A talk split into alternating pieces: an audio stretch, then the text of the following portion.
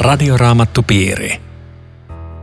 Tervetuloa jälleen Radioraamattupiirin pariin.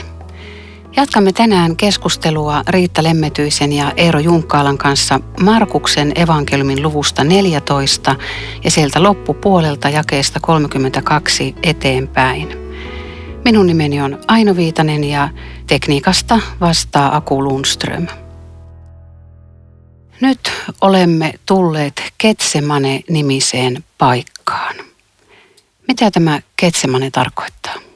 Joo, se on kiinnostavaa, että siinä on paikan nimi, koska ei tämmöisiä puutarhan paikkoja täällä juuri nimeltä mainita. Ja silloin sillä saattaa olla merkitys. Siis se paikan sijaintihan me tiedetään, että se on Ylivuoren rinteellä Jerusalemista katsottuna Kidronilaakson toisella puolella. Ja siellä on tänä päivänä kirkko, joka muistuttaa tästä paikasta ja se mahdollisesti on jopa oikealla paikalla. Mutta tämä sana Getsemane tarkoittaa öljyn puristamoa. Ja se viittaa ainakin siihen, että siinä rinteessä oli öljypuita ja on edelleenkin. Eli siinä on tehty oliveista öljyä. Mutta sillä saattaa olla, tosin tämä teksti ei sitä ikään kuin itsessänsä avaa, mutta sillä saattaa olla myöskin tämmöinen symbolinen merkitys. Tai en tiedä, miten te ajattelette, että, että öljyn puristamat niin kuin Jeesuksen, Jeesus murskattiin niin kuin oliivin siemen. Oletteko ajatellut tätä? Joo. Jesaja 63 hän puhuu tuosta salaperäisellä tavalla tästä viinin kuurnan polkiasta ja se hedelmämehu oli, oli se hikinen veri Joo, tosin viinikuurna on vähän eri asia kuin öljyn puristamo, siis olivi. Se on vähän erilainen, mutta siis samantapainen kuva. Ja se, se saattaa olla toi, mihin sä viittasit, se viinikuurnan polkeminen, niin se saattaa myöskin viitata sen tuomion, tuomion päivään. Mm. Mutta tällä tapahtumalla oli todistajia. Jeesus varta vasten otti Pietari, Jaakobin ja Johanneksen kolme todistajaa. Muuten me ei tiedä tästä, tästä rukoushetkestä mitään. Mutta mietin tätä lukiessa, että nämä kolme oli ollut joku, joku aika sitten kirkastusvuorella. Ja nyt tulee aivan erilainen Jeesus. Mikä shokki seurata tätä vierestä ajatella, että, että onko tämä sama Jeesus. Alkoi tuntea kauhua ja ahdistusta. Joo, sehän on muutenkin aika järkyttävää, että kun me ajatellaan, että Jeesus Jumalan poikana nyt olisi vapaa tämmöisistä kauhuista, mm. niin hän kokee samanlaista kauhua kuin kuka tahansa kuoleman edessä voisi kokea. Jopa tietenkin suurempaa me voimme olettaa, koska siinä ei ollut ainoastaan mahdollinen kuoleman pelko, vaan siinä oli koko tämä ihmiskunnan syntien taakka harteilla. Tässä mä oon miettinyt sitä, että miten Jeesus on voinut kokea synnin tuntoa, koska hän oli viaton. Niin, sanotaanko tässä synnin tunnosta varsinaisesti? No kun sä sanoit, että hän kantaa, kantaa joo, tuota maailman joo, joo. synnit, niin... Kyllä, kyllä, mutta se on niin kuin, ikään kuin pikkusen eri sana. Mutta että maailman syntejä hän meni kantamaan. Siis hän, hänen päälle hän sälytettiin niin kuin maailman syyllisyyden taakka, joka, jonka hän ristillä kantoi. Joskus on ajateltu tästä kohdasta, siis on käytetty tämmöistä kuvaa, joka mun mielestä voisi olla – aika hyvä kuva, se on ihan puhdasta symboliikkaa, että kun maailman synnit voitaisiin heittää yhteen mereen, siis siellä on sellainen kuva vanhasta että heittää meren syvyyteen synnit. Sitten se meri kuivattaisiin kokoon ja pantaisiin yhteen maaljaan ja se tarjotaan Jeesukselle. Se jotain kertoo sitten ikään kuin kammottavuudesta, mikä hänen piti juoda. Mutta joku on sanonut, että, että Jeesus ymmärtää kaiken. Hän jäi ilman ystäviä, ystävien rukousta, ystävien lohtua. Mutta sitten Jeesus ei kuitenkaan kokenut sitä synnin painoa ja tuskaa, joka ihmisellä on, jo, jonka omaa tuntoa painaa tehdyt synnit. Mutta sitä vaan, että Jeesus meni ketsemaan ja, ja siitä eteenpäin kolkatalla, jotta tätä tuskaa ei kukaan joutuisi kuoleman edessä kokemaan. Että sehän se onkin, että, että me ei voida omaa tuskaamme verrata mitenkään tähän tuskaan, tähän Ketsemanen. Niin, siis Jeesuksella. Ei tietenkään. Ihan epäilemättä on ollut siis kaikkein rankin tuska, mitä, mitä kukaan voi koskaan kuvitella missään. Ja, ja sitähän me ei pystytä itse niin käsittelemään, että mitä se tarkoittaa, että hän oli täysi ihminen ja täysi Jumala. Koska luonnollisen ihmisen logiikka on, että kun se oli Jumala, niin kyllä se kuitenkin niin kuin heitti ne vähän tuosta ohi mennen loppujen lopuksi. Mutta ei se mene näin. Että, että siinä oli siis se täysi ihmisyys, mitä ihminen ylipäätänsä voi kokea ahdistavimmillaan elämässä. Ja sitten vielä niin kuin, niin kuin tämä taakka, joka on yliinhimillinen. Ja, ja sehän Jumalana niin kuin kesti sen. Onhan tämä erittäin puhuttelevaa Jeesuksen suusta, olen tuskan vallassa, kuoleman tuskan.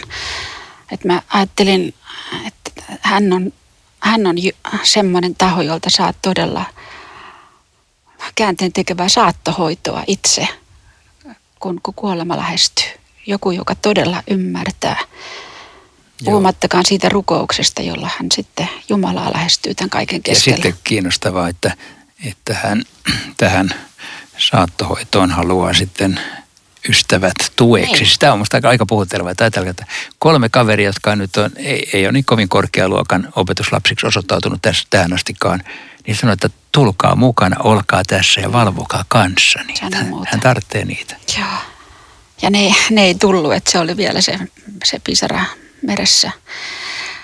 Mutta sen verranhan nämä opetuslapset oli valveilla, että he kuuli tämän, appa, isä – kaikki on sinulle mahdollista. Ota tämä malja minulta pois. Ei kuitenkaan minun tahtoni mukaan, vaan sinun. Eli, eli se on musta enemmän kuin koskettava. Tässä hetkessä Jeesus rukoilee Abba, joka tarkoittaa oikeastaan vielä, jos kääntäisi ihan tarkkaan, niin se tarkoittaa isi.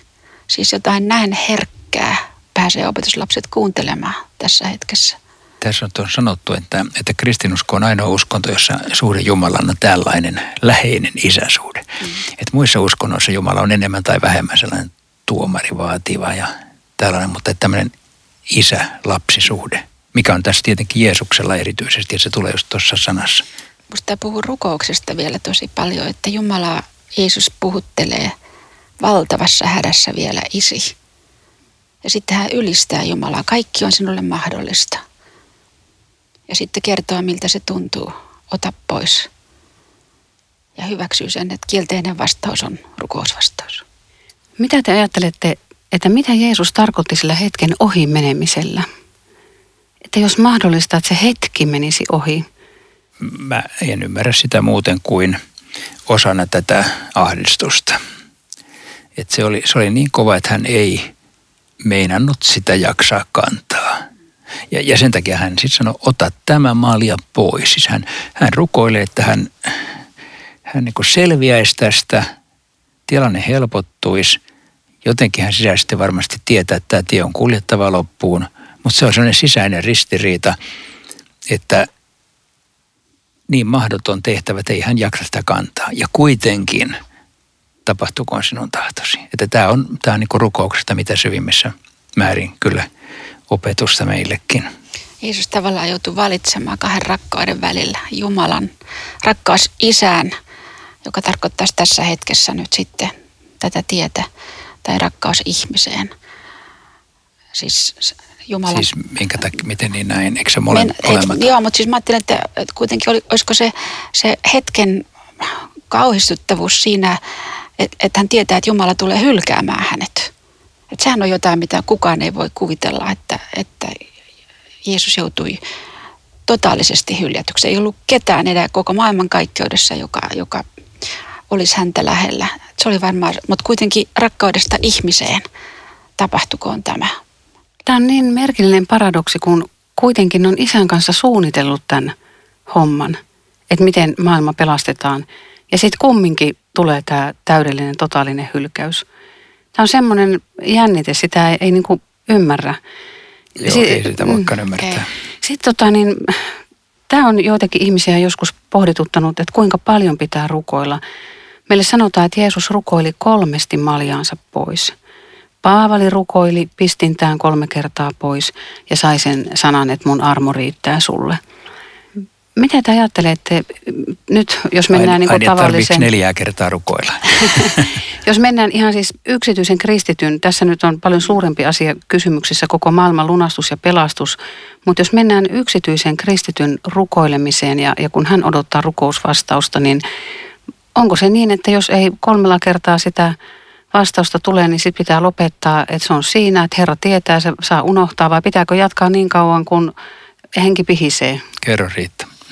No mä ajattelen, että olisiko tämä kolmannen kerran niin kuin kuva lopullisuudesta, että Jeesus tyytyi tähän ja, ja tajusi, että se on, tämä, on, tämä on vastaus. Mutta e, e, en mä, en mä kyllä oikein tuohon usko, että, että kolme kertaa ja pannaan pois, koska Raamattuhan kehottaa rukoilemaan lakkaamatta, että meidän yhteys Jumalaan on rukouksen varassa.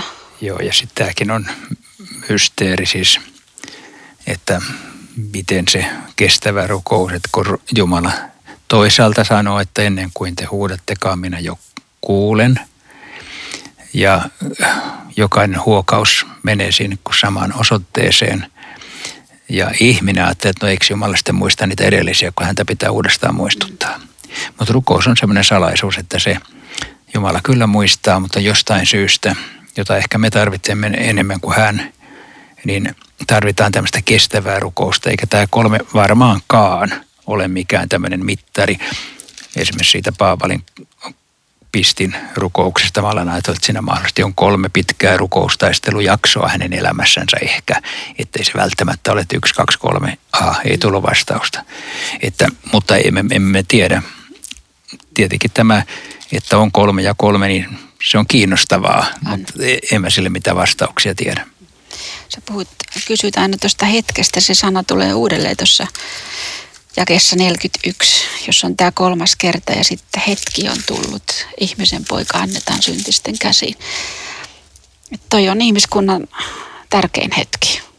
Lunastuksen hetki on tullut. Joo. Ja kolme kaveria nukkuu sikeästi. Sanon muuta. Siis ero... Jotenkin tätä ärsyttävää, että ne kuorsaa. niin, si- niin ja ajattelet, tota, siis sekin ero, että kun, jolle, kun on hätä, niin ei mennä mielellään nukkuu eikä, eikä kohtaa sitä. Jeesus on niin mm. erilainen, menee suoraan kohti Jumala, mulla on tämmöinen tilanne edessä, armahda auta.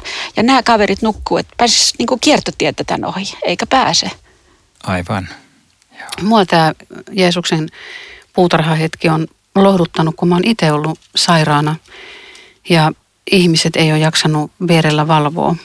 Niin mulla jotenkin nousi tämä lähelle ja, ja, ja siinä niin kuin ymmärsin, että Jeesus todella tietää, miltä minusta tuntuu, kun olen yksin.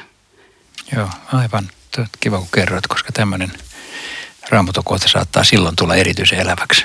Vangitsemishetkellä Jeesus viittaa nyt kirjoituksiin. Hän ei käytäkään sitä valtaa, joka hänellä on, niin itsensä puolustamiseen. Eikö aika merkillistä? On se, ja voihan se olla, että Juudaskin yllätty tähän. Että sekin ajatteli, että kyllä Jeesus nämä kaverit täältä vielä nyt sitten jonnekin panee sivuun.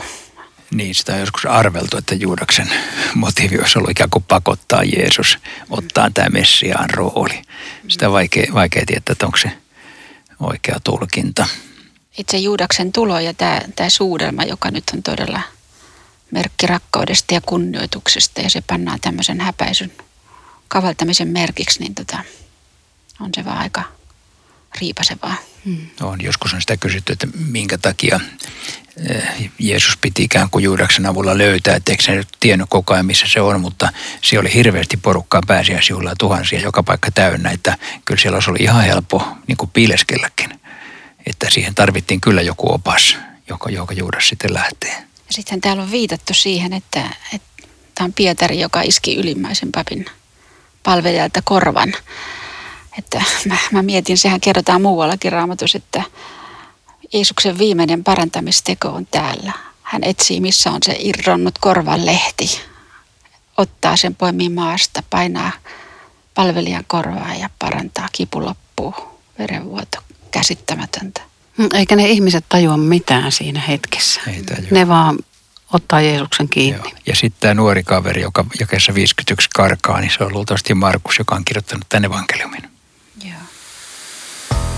Tämä on Radioraamattu Piiri. Ohjelman tarjoaa Suomen raamattuopisto. www.radioraamattupiiri.fi Jatkamme keskustelua Riitta Lemmethyisen ja Eero Junkkalan kanssa Markuksen evankeliumin luvusta 14 ja, ja sen loppuosasta. Minun nimeni on Aino Viitanen. Olemme siis Ketsemanen tunnelmissa ja, ja siellä Jeesus on saanut suudelman, joka on mitä kavalin. Siellä on joku puolustanut Jeesusta ja lyönyt korvan irti ylipapin palvelijalta ja Jeesus vielä parantaa, parantaa senkin. Sitä ei tässä, tässä kuvata, mutta, mutta muissa evankeliumeissa. Nyt sitten Jeesus viedään ylipapin luo ja siellä onkin paikalla ketäs muuta kuin ylin papisto, koko papisto, vanhimmat ja lainopettajat. Siellä on kaikki silmää tekevät, kaikki viisaat. Kerma on siellä oikein paikan päällä. Suuri neuvosto kokoontuu ja keskellä yötä. Tämä oli siis yhtä kuin meidän eduskunta ja kirkolliskokous.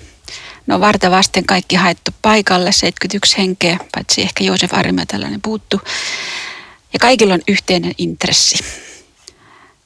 Etsiä todistusta Jeesusta vastaan saadakseen hänet surmetuksi. Oikeudenkäynti tuolloin perustui oikeastaan vain todistajien lausuntoihin. Kun ne meni yhteen, kolme riitti, niin tota se riitti syytöksen tota, lausumiseksi. Tai sitten, että syytetty tunnustaa itse. Ja nyt sitten on ongelmia näiden todistajien kanssa. Niin, täällä sanotaan, että todistukset olivat ristiriitoisia.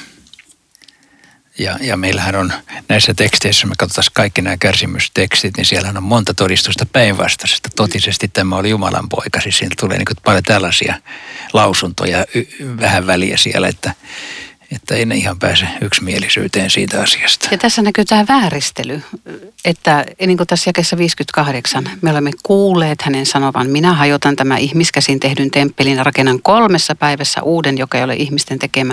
Että siis niin kuin väännellään Jeesuksen sanoja. Tosin hän melkein tähän tapaan sanoikin. Et sä muista, mitä siellä on Johannes kakkosessa. Mutta hän tarkoitti itseään. Joo, joo, mutta näin hän sanoi kuitenkin. Ja ne Sanooko kuule- hän prikulleen näin? No kutakuinkin. Että tota, niin ne, ne siis kuuli sen juuri noin, että se väittää hajottavansa, tai siis rakentavansa temppelin kolmessa päivässä, ja ne tajusivat, että se on ihan hullu, kun se puhuu tuommoisia. Sitten Johanneksen evankeliumin kirjoittaja vaan niin jatkaa, että mutta hän tarkoitti omaa ruumistaan. Hmm. Mutta tässä siis tämä temppelin hajottamisjuttu on sikäli kiinnostava, että ne juutalaiset siis odotti että Messias rakentaisi sen temppelin uudestaan. Ja sen takia ne kysyy tässä, että jakes 61, oletko sinä Messias? Koska se väite, että minä rakennan temppelin, oli tänne messiaaninen väite. Mutta sitä ne ei tajunnut tietenkään, että se puhuu itsestään. Ja asiayhteys varmaan oli pikkasen myöskin, että jos sitä olisi kuunnellut paremmin, niin olisi ehkä ymmärtänyt myöskin paremmin. Joo, mutta tai opetuslapsetkaan kyllä siinä vaiheessa ymmärtänyt. Ja sitä kukaan ymmärtänyt, mitä niin, Jeesus niin, ja miksi toisaalta Jeesus sitten sanoo, kun se tietää, että ne juutalaiset ei ymmärrä, niin sitten se heittää tämmöisen ihan älyttömän jutun kehiin. juuri näin, juuri näin Jeesus toimii. Joo lau, laukoo semmoisia, että kukaan ei ymmärrä. Esimerkiksi silloin, kun se puhuu, että joka syö minun lihan ja juo minun veren, niin kukaan ei tajunnut. Joo, että kannibalismia. Niin, joo. joo. Ei kukaan tajunnut, mutta se on kuitenkin sanoma, joka sitten eh, synnyttää uskon. Mutta tota, lopputulossa oli kuitenkin se, että tässäkään asiassa todistukset eivät pitäneet yhtä. Että kaikki, niin, niin. kaikki haisto, että tota, ei, ei ole tämä niin kuin haettua vääristelyä ja, ja oikeastaan semmoinen tehokas valhe on semmoinen, jossa on totuutta mukana – ja sitten vähän vääristellään, niin, niin tota, sillä se näyttää oikealta. Se näyttää oikealta. Mm. Joo. No, saako kristitty puolustaa itseään oikeudessa? Jeesus ei tässä nyt sano mitään jostakin syystä. Tämä on tietysti ihan eri asia, niin on. tämä tilanne kuin, kuin kristitty oikeudessa, että, että tässä, jos Jeesus olisi käynyt puolustelemaan, niin tota, hän olisi mennyt ristille ja joutunut tuomittavaksi ihmisten väärien todistusten takia hän meni ristille, koska hän itse sanoi, kuka hän on. Hmm. Ja kristitty saa tietenkin puolustaa itseänsä oikeudessa. Niin, mutta kyllähän täällä nähdään paljon oikeudenkäyntejä, jotka on samanlaisia farsseja kuin Jeesuksenkin kohdalla. Miten siinä voi tehdä, toimia? Paavalihan puolustautui myöskin oikeuden edessä, että kyllä se oikeus on olemassa. Mm. Että, että saa, mutta sitten on myöskin tilanteita, jossa pitää kääntää toinen poski ja sitä Jeesus tekee tässä. Niinpä. Joo. Mutta Jeesus on vaiti, kun nämä väärät syyttäjät syyttää, mutta sitten yllätys, yllätys, kun ylipappi tekee tämmöisen ratkaisevan kysymyksen, oletko Messias, ylistetyn Jumalan poika? Tulee vastaus, olen. Se on varmaan se eko Eimi. Joo, ja, ja siis tätä vastausta Jeesukselta ei kovin usein saanut. Ei. hän ei usein nimittäin oikeastaan suostunut vastaamaan sen takia, että kun sen kysymykseen liittyy, että oot se se Messias, joka ajaa noin roomalaisen pihalle, niin ei Jeesus siihen halunnut vastata, koska hän ei suostunut olemaan tällainen. Mutta tässä hän yllättäen vastaa vielä vähän ennen ristille menemistä. Niin ja sitten tämä hänen sanansa, saatte nähdä ihmisen pojan istuvan voiman oikealla puolella, tai jännä tämä voima, ja tulevan taivaan pilvien keskellä.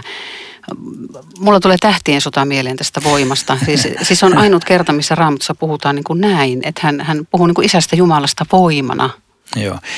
Musta tuntuu, että tämä viittaa Danielin kirjan 7. luvun näkyy, vaikka sitä ei ole tässä alaviitteessakaan sanottu, mutta siellä on ihmisen poika sitten siellä on Jumala ja siellä käytetään Jumalasta nimeä. Se on suomennettu ikiaikainen tai vanhaikäinen tai tällaisen, siis ikään kuin löydä, yritetty löytää jotain termiä Jumalasta ja ehkä Jeesus tässä ikään kuin antaa sille yhden uuden synonyymin, että, että siellä on, on siis Jumala, josta nyt käytetään vaikka kuinka montaa nimeä. Mutta ihmisen poika tulee sieltä Danielista ja myöskin tämä, että hänellä on kaikki valta, hän istuu sen oikealla puolella. Ja ylipapiste, jonka olisi pitänyt Danielkin tuntee, niin tota, tämä on järkyttävä lause. Tai siis tämä tunnustus olen. Vaatteet menee rikki. Se oli semmoinen surun, surun merkki, kun ylipappi repäisi vaatteensa. Hmm aika nopeasti tilanne muuttuu sitten. Hetken kuluttua sitten jo syljetään Jeesusta, hänen kasvot peitetään, isketään nyrkille ja sanotaan, pilkataan, että profetoipa nyt, että kuka sua löi. Niin se on aika jännä, että tota, sotilaat ajattelee, että tässä on väärä profeetta ja nyt, nyt tota, testataan sitä, mutta Jeesus oli profetoinut just tämän oman kohtelun monta kertaa aikaisemmin. Ylipapin käsiin ja joutuu pilkattavaksi ja Tämä 65 on, on täsmälleen tämän profetian täyttymys, mitä Jeesus kertoo omasta viimeisestä viikostaan. Tosiaan joo, ja siinä sanotaan profetoi nyt, ja hän niin. oli sen profetoinut. Joo, joo aika, aika kiinnostavaa. Ja sitten sit jos toi, toi mua kovasti myös puhutteli, siis tämä jaehan on ihan, ihan hirveä, tämä Jeesuksen käsittely, mutta mulla tuli tämä roomalaiskirjan mieleen, jota me ollaan täällä aikaisemmin käsitelty, se, se luku 5 jossa sanotaan, jossa Paavali niin painottaa, että Jeesus meni ristille jumalattomien puolesta, just näiden sotilaiden, niiden, jotka oli hänen vihollisia, ihan niin kuin nämä tässä. Että se on mahtava tuommoinen niin kuin linkki sinne päin, että tätä se tarkoitti. Sitten me tullaan siihen surulliseen kohtaan, että Pietari, joka oli niin vahva ja uhosi ja, ja oli varma siitä, että hän vaikka kuolemaan – seuraa omaa Jeesustaan, niin hänelle käy sitten köpelösti. Joo, mä, mä ihan tarkistin sen, että kaikki neljä evankeliumia kertoo tämän kertomuksen. Että se, se on mun mielestä, jos että se kerrotaan, niin se on jotenkin aika häkellyttävä. Että voisi kuvitella, että ne, jotka kirjoitti evankeliumia, että kyllä nyt pikkuisen Pietarille pitäisi nostetta saada tässä loppuvaiheessa, että sitähän tulee kohta kirkonjohtaja. Mutta viimeinen kertomus Pietarista, niin, niin kuin vedetään matto alta. Ei, ei niin kuin mitään jää jäljelle, kun se mestarinsa kieltä. Se on aika uskomaton tämä raamattu siis nimittäin, niin. että, että kerrotaan näistä supersankareista näin surkeita tapauksia. Musta on ihmeellistä, että Jeesus tietää tämänkin. Että siis hän, hän tietää kaiken etukäteen. Tietää, että Pietari kieltää. Se tietää, kuinka monta kertaa kukko laulaa ja kuinka monta kertaa Pietari kieltää. Et siis tietääkö Jumala meidänkin tulevan elämän näin yksityiskohtien myötä? Mun mielestä sillä ei ole meidän kannalta mitään merkitystä tuolla kysymyksellä sikäli, että meidän ei kuitenkaan tarvitse, että me, me ikään kuin ollaan predestinoitu tekemään jotakin ennalta, vaan, vaan että, että me saadaan kulkea hänen johdatuksessaan ja, ja, ja sillä siisti. Näin mä jotenkin ajattelen, että, että siis se, se ennalta tietäminen, niin se, sekin menee niin kuin yli meidän ymmärryksen, mitä, mitä se niin kuin merkitsee – niin kuin Juudaksen kohdalla olisi voitu pohtia, että jos Jeesus oli määrännyt sen siihen, niin mitä se voi muuta tehdä. Kyllähän voitaisiin jossitella, että jos se olisi tehnyt parannuksen, niin Jumalalla olisi ollut joku muu vaihtoehto. Mutta ajatelkaa nyt tätä 71, että Pietari alkoi sadatella ja vannoi. Minä en tunne sitä miestä, siis sitä tyyppiä, josta te puhutte. Kiroiliko se? Siinä ja siinä. Siinä Mutta... ja siinä. Mutta siis mä ajattelin vaan niinku sitä, sitä kirkastusvuoden tapahtumaa taas sinä olet Messias, elävän Jumalan poika. Minä en tunne sitä tyyppiä. Siis se on niin kuin valtava. No minkä, minkä takia, hei, te luulette, että Pietari kielsi? No, mä Jos se halusi jotenkin auttaa myöhemmin Jeesusta. Mä- se mä halusi olla lähellä siellä. Niin, varmaankin, mutta mä ajattelen, että olisiko siinä yksi, yksi syy on se, että, että hän ei tuntenut itseään, että minkälainen hän on. Kun Jeesus oli varoittanut häntä, niin ei se tuntunut missään. Sehän oli armoton vastustaja, että ei, ei herra, että en tietenkään minä. Siis tämmöinen, sitten ei tuntenut Jeesustakaan, että kun Jeesus jotakin sanoo, niin kyllä sitten pitää kuunnella eikä alkaa tota, muuttaa niitä sanoja. Mä tiedän paremmin. Niin, va, va, joo, varmaan tämä on siis myöskin kertomus siitä, että kuinka, kuinka heikko ihminen lopulta on ja tiukan paikan tulen ei, ei, ei ole paljon, paljon meidän uskosta. Ja, mutta mä luulen, että toi, mitä sä aina sanoit, se, se, se voisi olla oikea selitys, siis se, että se Pietari saattoi ajatella, että hätävalhe pelastaa mut hetkeksi, jotta voisi vapauttaa Jeesuksen kohta tai jotain tällaista. Mutta onhan se järkkyä, että tämmöinen nuori palvelustyttö, joku piika, niin, niin suuri Herran seuraaja menee tämmöisen pian edessä mm. sitten sortumaan. Niin. Ja tämä, tämä jatkohan on sitten myöskin erittäin puhuttelevaa. Samassa kukko laului toisen kerran Pietarin muisti, mitä Jeesus oli sanonut. Hän puhkesi itkuun. Mm. Tostahan alkaa ihmisen muutos, kun, kun hän tajuu, että, että tämmöinen minä olen, just tämmöinen. Ja Pietarin onni oli, oli se, että hän, hän lankesi niin lähellä Jeesusta. Jeesus oli ihan lähellä katsekontaktin päässä. Toihan oli kaunis ajatus. Ja sitten mä ajattelin, kun Eero sanoit, että tästä niin avoimesti kerrotaan, niin tota, mun mielestä on niin puhutteleva lukea. Mä katsoin täältä Pietarin kirjeen tämmöisen ja- jakeen, joka on tosi puhutteleva, kun hän kirjoittaa seurakunnalle. Pankaa täysi toivoinen siihen armoon, joka teille annetaan. Et tässä oli niinku se oma kokemus. Tohon, tohon mä panen itse kaiken lohtu tähän armoon, joka minulle tässä yössä tuli osaksi. Jeesus oli menossa kuolemaan ihmisten syntien tähden. Miten vakuutatte kuulijalle, että juuri hänen syntinsä on annettu anteeksi? Kaikkien puolesta Jeesus on tämän tehnyt ja, ja se, että tässä nämä opetuslapset mukaan, niin minusta se auttaa meitä ajattelemaan, että kaikkien mukaustemme kanssa me saamme tulla. Siis Pietarikin sai anteeksi ja kaikki mekin saamme. Radioraamattupiiri. Kiitos mukana olostasi. Rukoilemme vielä yhdessä. Kiitos Jeesus siitä, että sinä armahdat meitä heikkoja. Anna anteeksi ne kerrat, kun tavalla tai toisella olemme heikkoudessamme sinut kieltäneet. Herra, anna meille voimaa, että, että me emme koskaan niin kieltäisi sinun nimeäsi, emmekä sinun työtäsi, että me menettäisimme pelastuksen. Anna meille voimaa elää sinun lapsinasi. Aamen. Radioraamattupiiri. www.radioraamattupiiri.fi